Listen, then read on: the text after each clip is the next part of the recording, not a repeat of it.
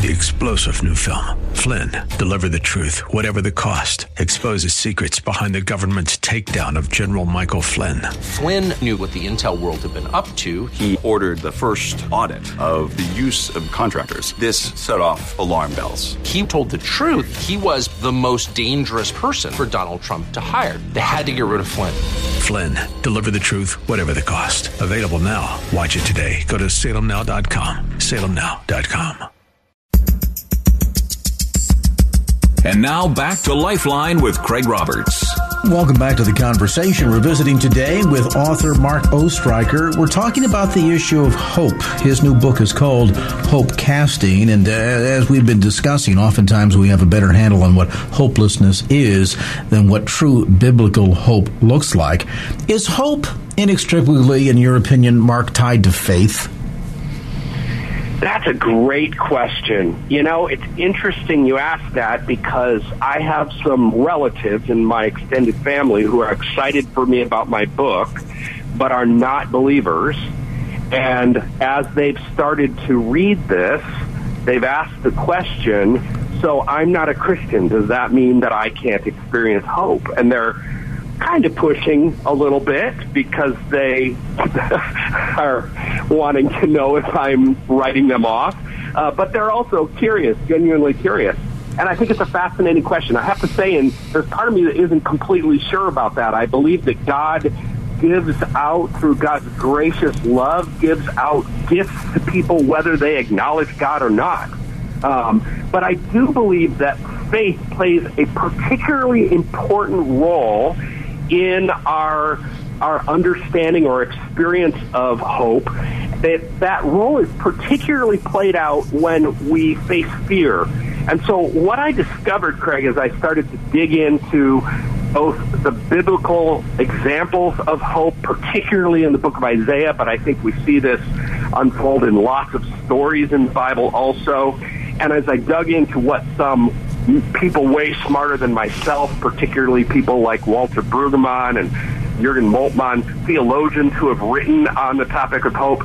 What I saw was this pattern that started to emerge that from a place of exile, we and we today experience exiles that are maybe not being forced from our native land, but we we experience relational exiles or a loss of dreams or our futures, all kinds of different exiles. From that place, if we're able to be honest with ourselves and honest with God about our dissatisfaction, if we're willing to release control and ask for salvation, then the next thing that happens is this place of fear. As soon as we release control, and in some ways, I think the idea of putting on a happy face and using positive thinking is really a control mechanism, right? It's I'm going to try to control this situation into being positive.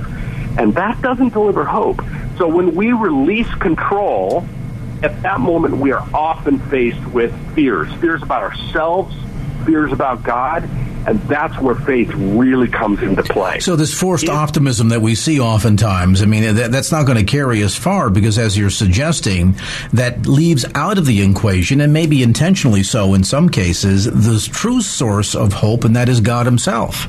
Absolutely, yes. Because I mean, my suggestion is that we cannot create hope, uh, and we don't see that in the Bible. People don't drum up hope on their own.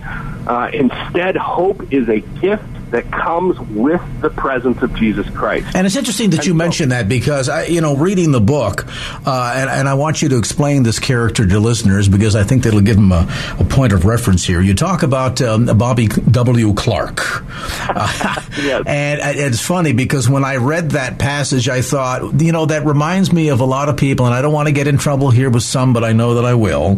There was a season a number of years ago, maybe ten years ago, when a little booklet came out called "The Prayer." Of Jabez.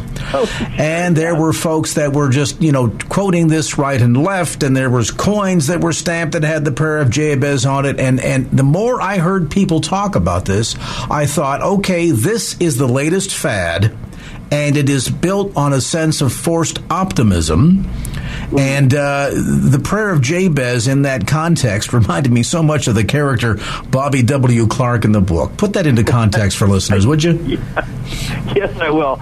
Well, that was a horrible situation. I was a young junior high pastor at a church in Omaha, Nebraska, and our our wonderfully revered and wise and deeply spiritual outreach pastor had this great idea for an evangelistic event, and it was to bring in this motivational speaker who was apparently, I didn't know him, but apparently well known on the business motivational circuit. And he happened to be a Christian, but most people didn't know that. So the idea was bring in this motivational speaker, have a nice dinner in a hotel banquet room, have this motivate, have our congregation bring their business associates who didn't know Jesus, and then have this guy talk give some business principles and then present the gospel. In some ways, it was a, I said it was a classic kind of bait and switch, right? We wanted you to come for the business bits, and then suddenly we're going to bring the gospel on you. Come for the business and stay for the altar call. Got it. Yeah, exactly. And it was done in a horrible way. And I experienced it because even though I didn't have business associates because I worked at the church, my wife did. And so you know, I guilted my wife into guilting some of her coworkers to come to this thing, and because they were friends with her, they came, and and it was horrible. So, Bobby W. Clark, who I mentioned in the book, is not his real name. I I changed his name because I have no interest in defrauding or de- defaming uh, a now dead motivational speaker, but. Um, he he had this stick, Craig, that he used, and I'm kind of there's part of me that's kind of impressed that anybody who has a signature move. And when they do that move, you think, oh, that's Bobby W. Clark's move. That's kind of impressive, right? So his move was that he would say, life is wonderful. But when in between is and wonderful, he would kick his leg really high up in the air, which was a little strange and unique to see from a very tall businessman in a suit. Yeah, I mean, if it's uh, the Rockettes, if it's the Rockettes uh, at the Radio City Music Hall, it might be different. Yes, exactly. But that was his thing, and he was known for it, right? It was his motivational line. Life is wonderful, high kick. And at this point, I think he came out of retirement to do this event at our church. He was an older guy, and he, I don't think he'd done the high kick in a few years. And he talked business stuff for, I don't know, maybe three minutes, really, really short. And then he went into a, just a horribly manipulative, shallow version of the gospel. Uh, and at the end of it, he did his move, but he, he kind of pushed pushed it. He he hadn't done the high kick in a while, and he said, "Life is," and then you could tell he was just trying really hard to get this thing to work, and he had to try three times before he finally got the high kick to work, and um, and it was just terrible. The whole thing was um, awkward and uh, I was embarrassed. My wife was embarrassed. But I think in many ways, what, aside from the hackneyed version of the gospel, which really wasn't the point of why I included that story in the book, it was, I think that that idea is selling us a lie, and it's a lie that's very prevalent in American culture, and that's that just if you smile, if you grin and bear it, it then everything will be fine. Like you mentioned prayer of Jabez in the book, I mentioned kind of a, the secular counterpart in some ways, which was the book The Secret, which told everybody, sold by the millions, told everybody if you visualize your positive future and believe it and claim it to be true, it will become true.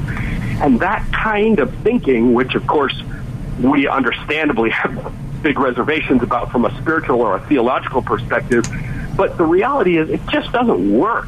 It doesn't provide me with a kind of sustainable hope that comes from the presence of Jesus. Well, moreover, this sense of the power of positive thinking upon which, uh, you know, the careers of Norman Vincent Peale and uh, the guy that used to run uh, Crystal Cathedral, uh, Robert yeah. Schuller, and others have, have based their entire uh, careers upon, I, I think it's interesting because they'll talk about the power of positive thinking, but then you forget them to talk for a while. You come to find out that that uh, what they think it takes to have hope actually doesn't arrive until you find wellness all around. And you have another illustration, even going back to your experience in Haiti, where it's one thing to have hope when all is well going around you, and yet it's an entirely different thing to have hope when everything around you is falling apart. And it's interesting that you note uh, people, and sometimes from our first world perspective, in a third world perspective, we would think this is just a hopeless circumstance. And yet, as you discovered that group of believers in praise and worship in Haiti following this horribly devastating earthquake, I was down there in November, and believe me, five years later, not much is better. And yet, in the middle of all of that, they found hope. And I guess that's really what you're talking about. It's, it's finding hope in and through those difficult moments, the exile moments. Yeah, and you know, on a on a much smaller scale than the Haitian people experienced, I went through this journey myself, and really, the book was very much a result of my own journey. And it was around that time, uh, feeling very kind of lost and wondering what I should do next uh, in my life. How would I both provide for my family, but also where would I find meaning? The job I had had was one of deep meaning, and all of my friendships and everything were connected to it. So all of that was stripped away. And um, in the midst of that, I went out to the desert. I live in San Diego, California, just down from you, and just east of me over the mountains, about 90 minutes, is, is a big desert. And there's a, a wonderful old couple from my church that have a cabin out there, and I use it sometimes for prayer retreats.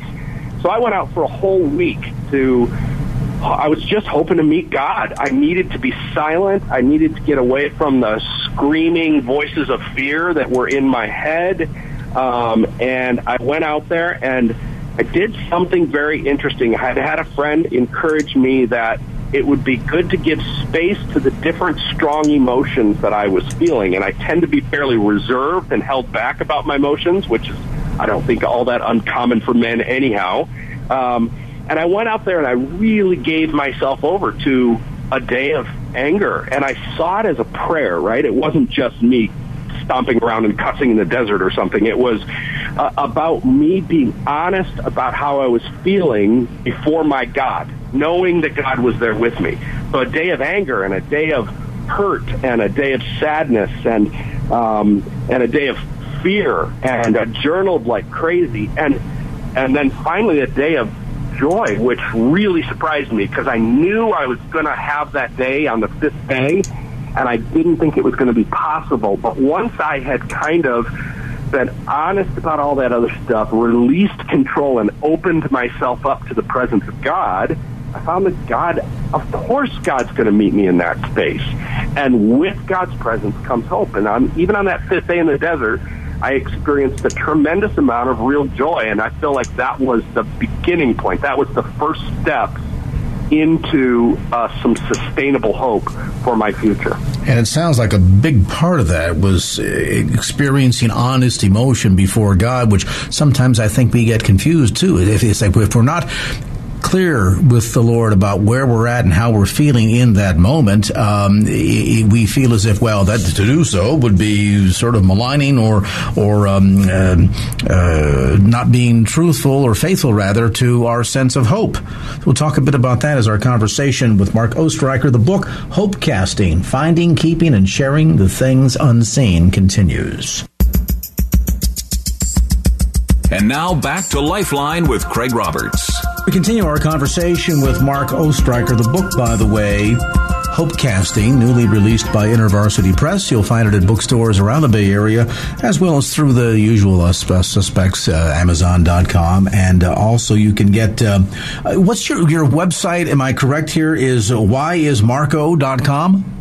That's my blog. That's okay. correct. Okay, great. Mm-hmm. Why is Marko, M A R K O dot com?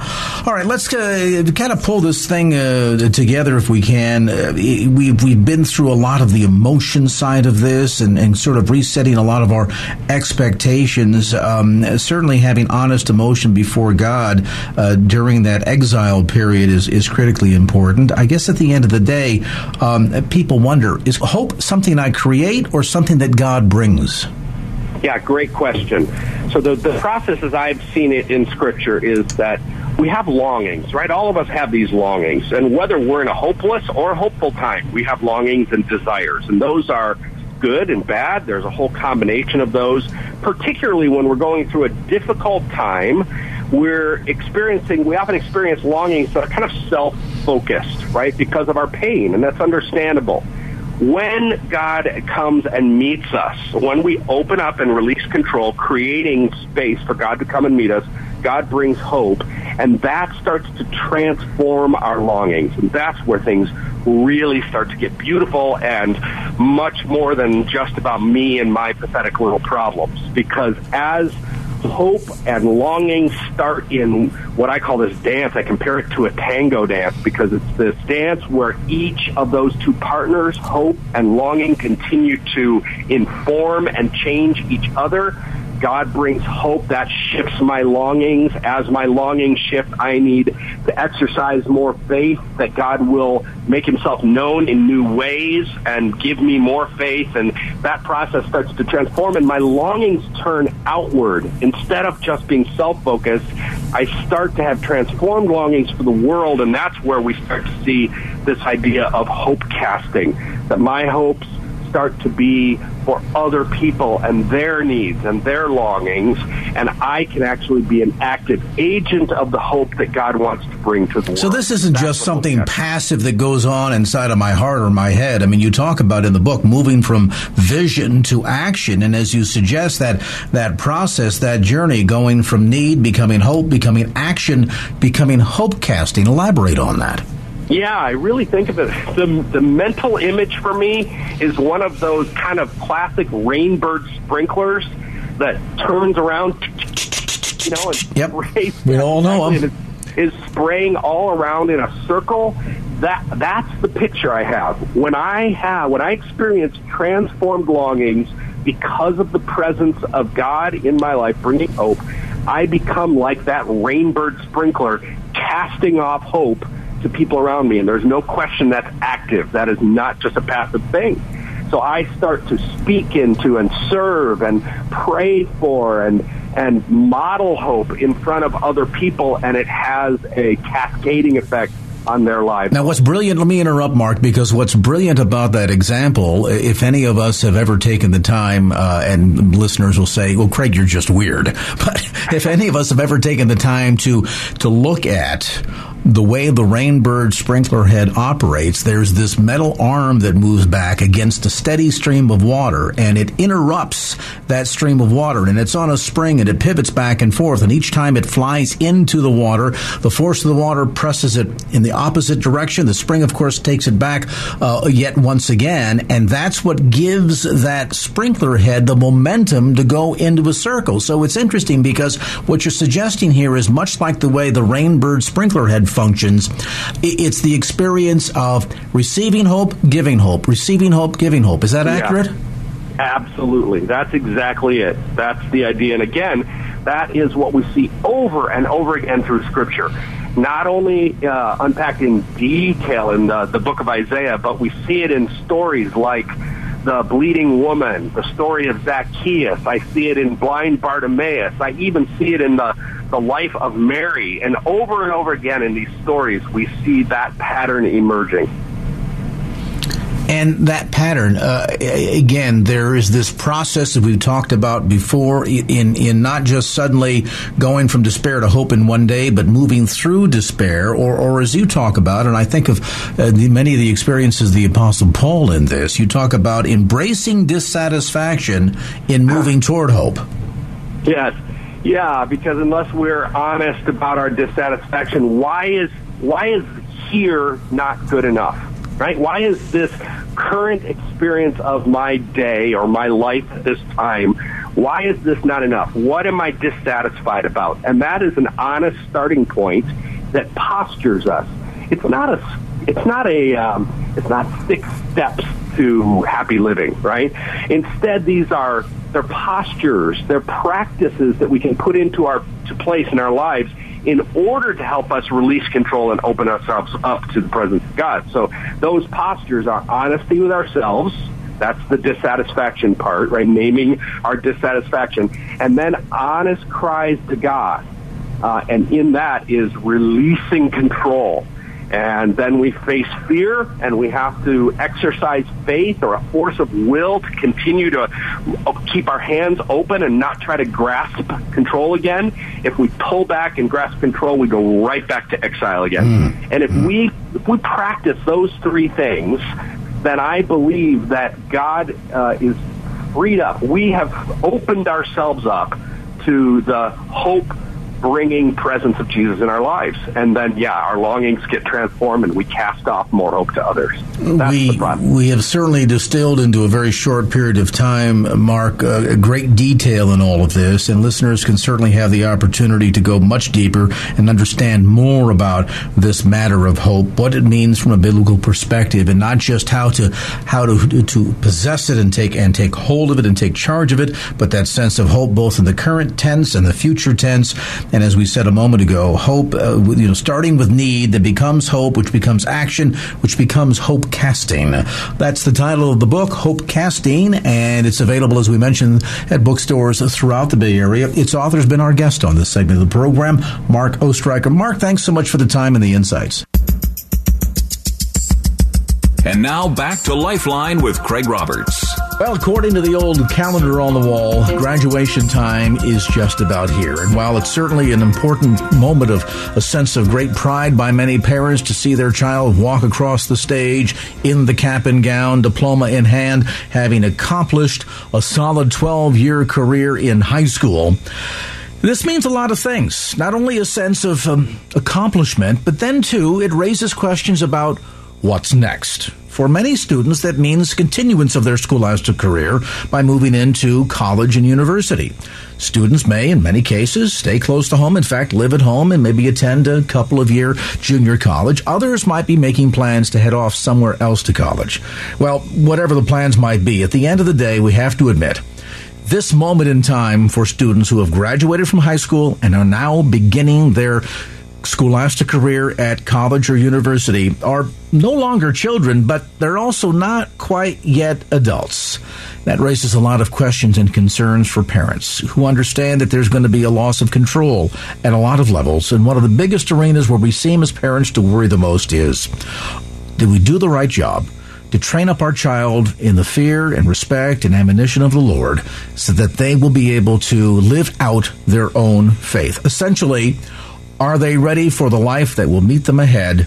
And how do we know? We'll answer some of those questions as Kneeland Brown joins us. He, by the way, Executive Director of Focus Leadership Institute at Focus on the Family. And Kneeland, great to have you on the program. Thank you so very much. Wonderful to be with you today. Boy, this is a this is a question that a lot of adults struggle with about their uh, children graduating from high school. As much even the students themselves are wondering, "Gee, am I ready? What's going to be facing me out there in the big wide world ahead?"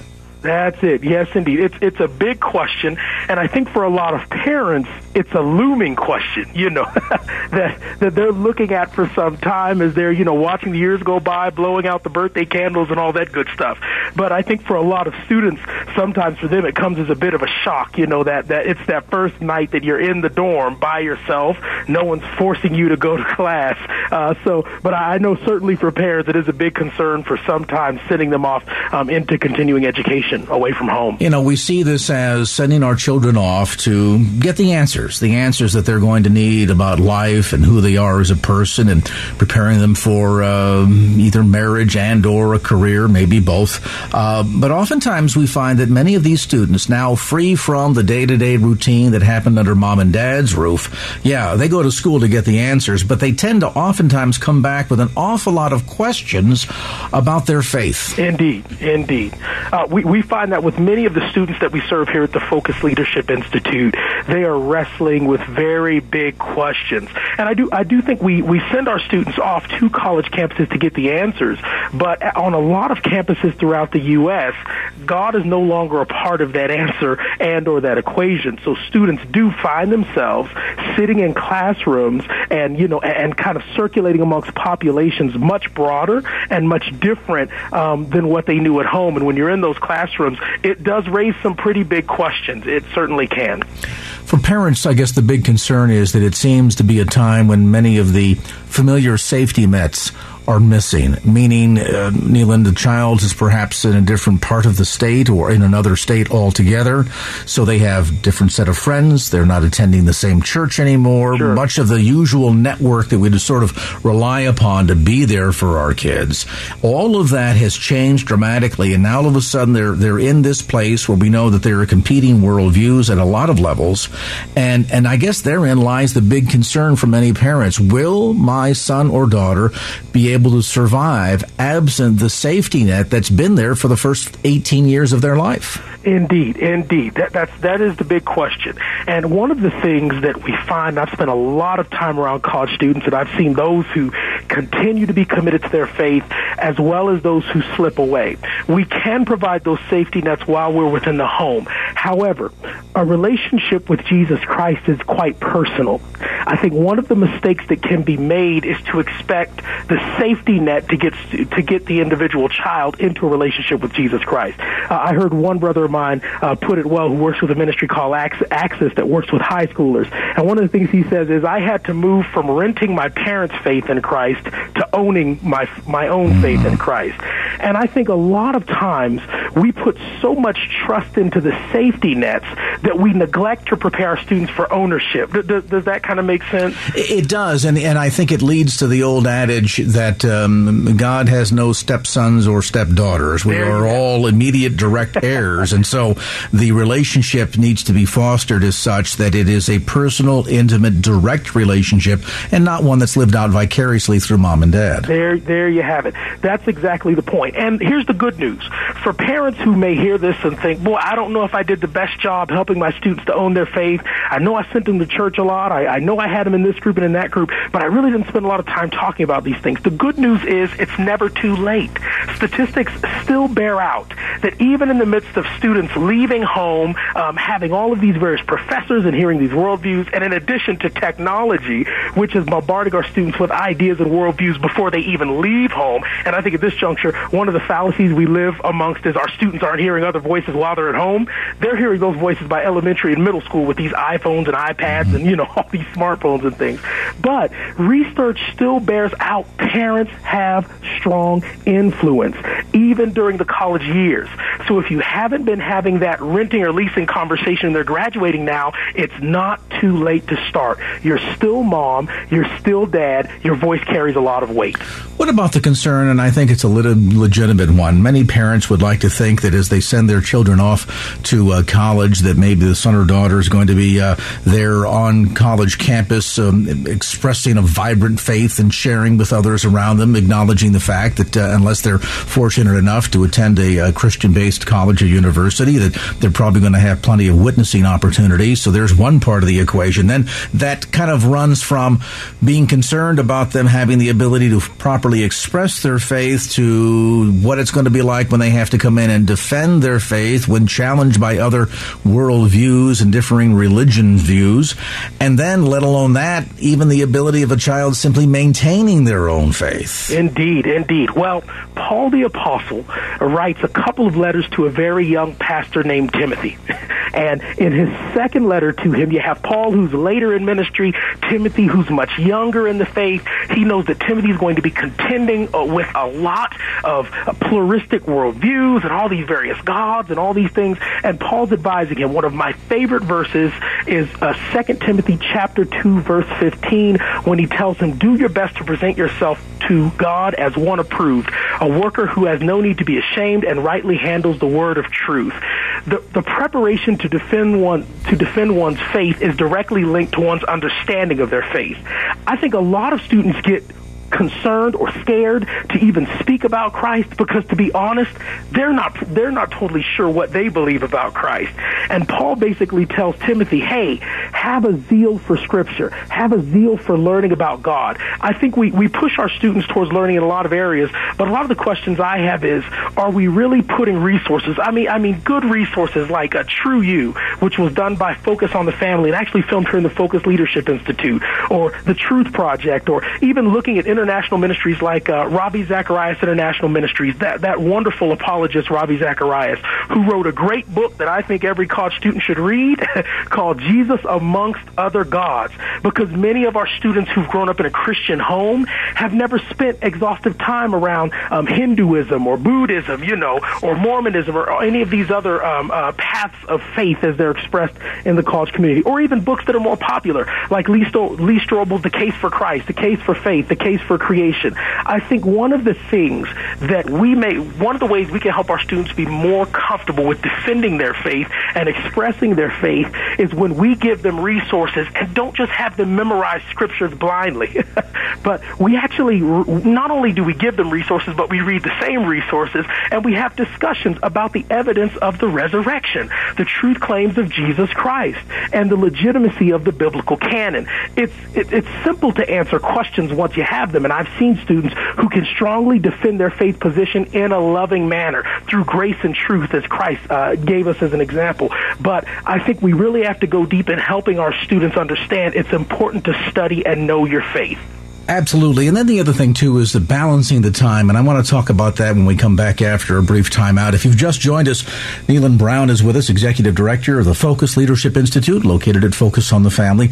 We're talking about the challenges, the worries and concerns that you as a parent have as your son or daughter heads off to uh, high school, or pardon me, as your son or daughter heads off to college or university, having completed their studies at the high school level uh, this May or June, and, and what are the concerns and what are the important points that we need to keep mindful of as parents and remind our children of? We'll talk about that next as our conversation continues.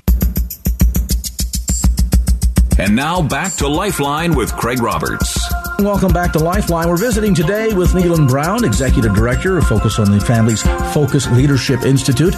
We're talking about uh, that exciting time in your son or daughter's life when they graduate from high school, but then that very fearful time when, in many cases, they're stepping out into the world without the safety nets for the very first time as they head off to college or university. And what does it mean for them to be able to express, defend, and maintain their faith? And you know, Kneeland, I'm reminded you mentioned just before before the break about the importance to continue to speak truth and, and continue to recognize the influence that parents have on their children's lives. You know, we, we start out with the speech that we give our son or daughter when they attend their first day at school, or when they go off on their first date, or when they attend their prom.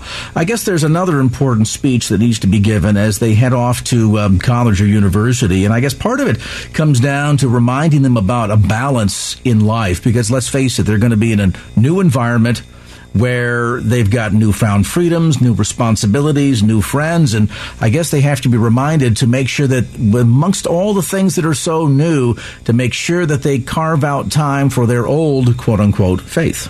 Indeed, indeed.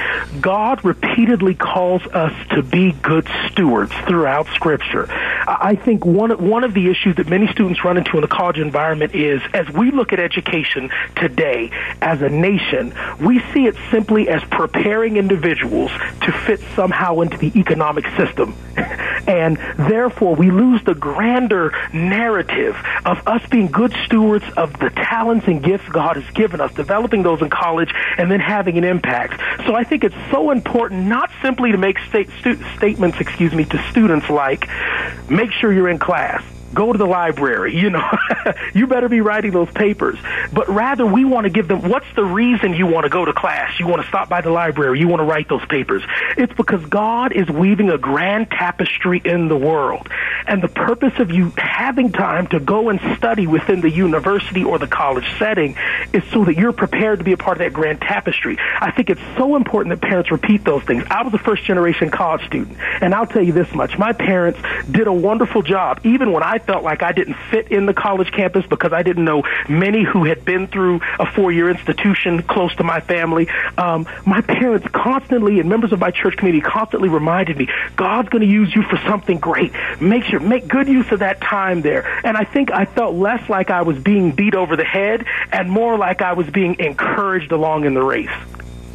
Makes perfect sense. And, you know, helping them understand in that encouragement that, uh, you know, they're, they're going to hear this word freedom a lot, but the other word that needs to be tied into it is responsibility. There you have it. And to understand that uh, they, they need to maintain a level now of, of personal responsibility for themselves. Uh, you know, there, there's not going to be anybody there to say, time to get up and go to school, uh, time to go and do your laundry, time to go and eat, time to go to church, time to read, time to, uh, uh, you know, spend some study time alone in meditation with the Lord. And so yeah. it's going to be important that they that they set and establish, uh, I guess, a sense of, of spiritual discipline too. Then, wouldn't it? A, a, very strong habit of spiritual discipline, which leads to a strong habit of educational discipline. But I think this is what's so important about spiritual discipline.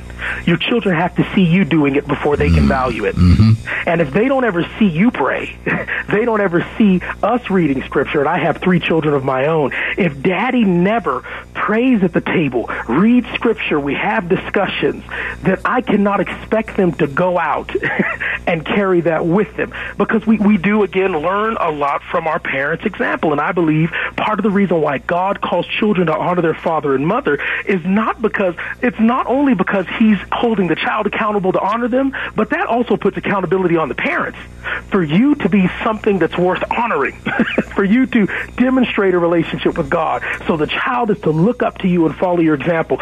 So I think it's so important that they have that structure. And let me say this, let me let me make this last point. It's so important that we not be helicopter parents when they get into college.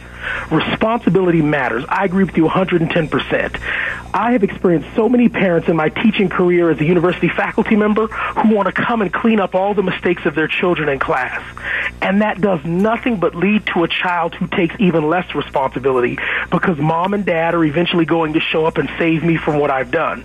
So as we encourage them on in God's great plan, be spiritually disciplined, spend time in, in scripture, spend time in prayer, make sure you're attending classes and you're, and you're planning things out and you can have some fun, but you're also being responsible. I think it's also important as well to let students scrape their knee when they scrape their knee and not always run up behind them and attempt to fix the situation by chasing down their faculty member and telling them why even though my son didn't turn in the last three papers, they're just a really good kid. Yeah, I mean, it, it, there is an inclination by parents to want to be overprotective, and given you know their understanding and experience with the world, uh, I think that's a reasonable expectation. But it's not realistic when it comes to the relationship with the kid. But you know, it, it, that raises an important point. As children are going out, and everything is about new discovery. They're discovering themselves. They're discovering newfound freedoms, responsibilities, newfound friends. Is it important at the very least as we encourage our child, since they will cross paths with a whole variety of people, some of whom they will share the same worldview and values with, and many of whom they will not to maybe find themselves in a position where they can come under, if not again the, the, the, the, hover parents, you know, at least have some access or exposure to someone who p- can provide kind of in that mentoring relationship the kind of guidance that oh. they really need. Now, this maybe could be a teacher on campus, maybe a graduate student or somebody else, somebody that's not mom and dad, and yet is somebody that they can look up to that can get that can speak some truth into their life. That is so very important. And one of the, I think before students go on the college campus, one of the things parents should encourage them to do is number one, as, as you stated, sometimes they're going across the country or across the state. Uh, number one, find a local church fellowship.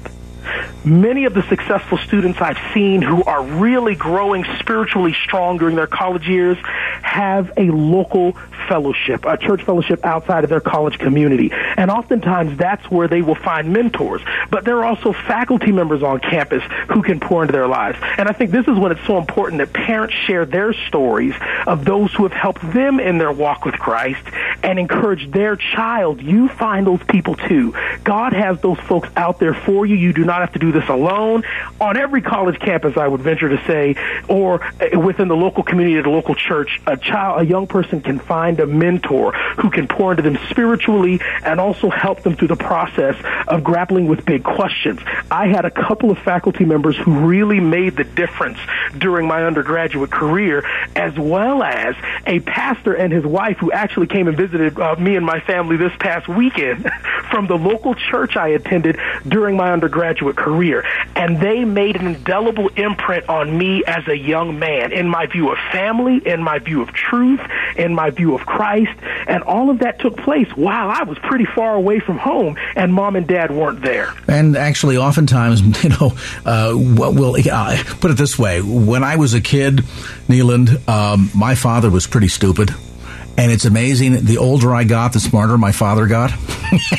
of course, when, when, when I say that in front of him, he doesn't quite agree with it that way. But yeah. certainly from the child's perspective, you know, when we're young, we think we know everything and our parents know nothing. Then we get into our 20s and our 30s and our 40s, and some of us even beyond that. I, I don't know that directly, but I read about it. Uh, you, you, you learn that, you know what? Mom and dad weren't so dumb. And so sometimes these mentors, as you point point out, have an opportunity to speak truth into the life of our child at an age when they might not receive that truth yes. from mom or dad, but would openly embrace that truth coming from an independent third party whose opinion they respect and they believe, well, it must be true because this person doesn't have an agenda at foot there, here. There you have it. And, and let me make sure I say this every parent who is sending a child away from home to college should be pay, praying this prayer Lord, send someone to disciple my son or daughter send a good I think sometimes we we just want to be the people to do it for our own children, you know. so so we say, Lord, send them to me. But I, I always recommend praying, Lord, send them someone who can touch their life and they'll listen to them. You know, someone who's rooted in the gospel, stands firm on biblical truth, and my child will hear them. Because you are exactly right. I remember when I got ready to marry my wife, suddenly my father knew all kinds of stuff.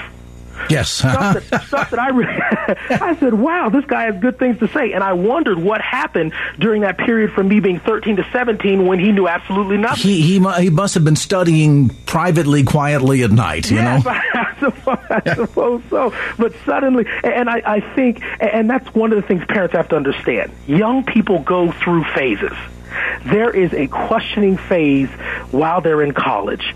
And they don't only question their faith, they question everything. their place in the world, what they eat, what they drink. It's the reason that we have all of these causes that break out. I mean, college students will, they will protest any given cause because they're at a point in their life where they're sorting out society, sorting out what they believe, so on and so forth. So if you feel a little distance from your child, keep reaching out to them, keep loving them because soon enough life happens and you start coming back around. That's exactly right. Well, some good solid advice for parents to provide to their children and take for themselves as your son or daughter heads off to college or university.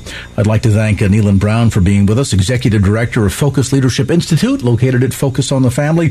Kneeland, lots of resources available too through the website, focusleadership.org lots of lots of uh, resources available there, and we would love for any parents to reach out and contact us. Uh, you could even shoot me an email. My email is on there, so contact me if any questions or, or thoughts. If there's any way we can assist with recommending a resource for your college student. Excellent. Again, on the web at focusleadership.org. That's focusleadership.org. And our thanks to Kneeland Brown, the Executive Director of Focus Leadership Institute, for being with us on this segment of Lifeline.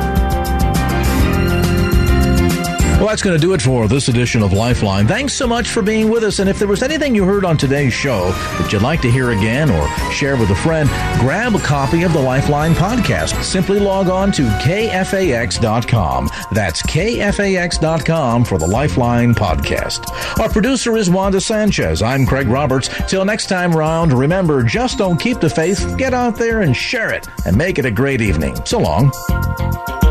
Opinions expressed in the preceding program do not necessarily represent the views of the ownership, staff, or management of KFAX. Copyright Salem Communications, all rights reserved.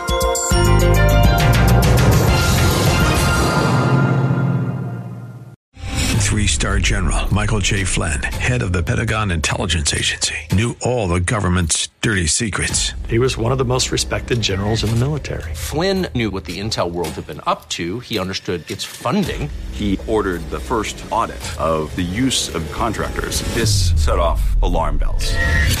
The explosive new documentary, Flynn deliver the truth, whatever the cost, and covers the facts behind this scandal. Flynn told the truth. He was the most dangerous person for Donald Trump to hire. I find out the worst enemy that I'm going to face in my life is right here in America. They took my assessment and they wanted me to change it. And I was like, I'm not changing it. They had to get rid of Flynn. With in depth interviews, archival footage, and never before seen personal records of the man behind the headlines. I just felt like I was drowning. Flynn, deliver the truth, whatever the cost. Available now. Watch it today. Go to salemnow.com. Salemnow.com.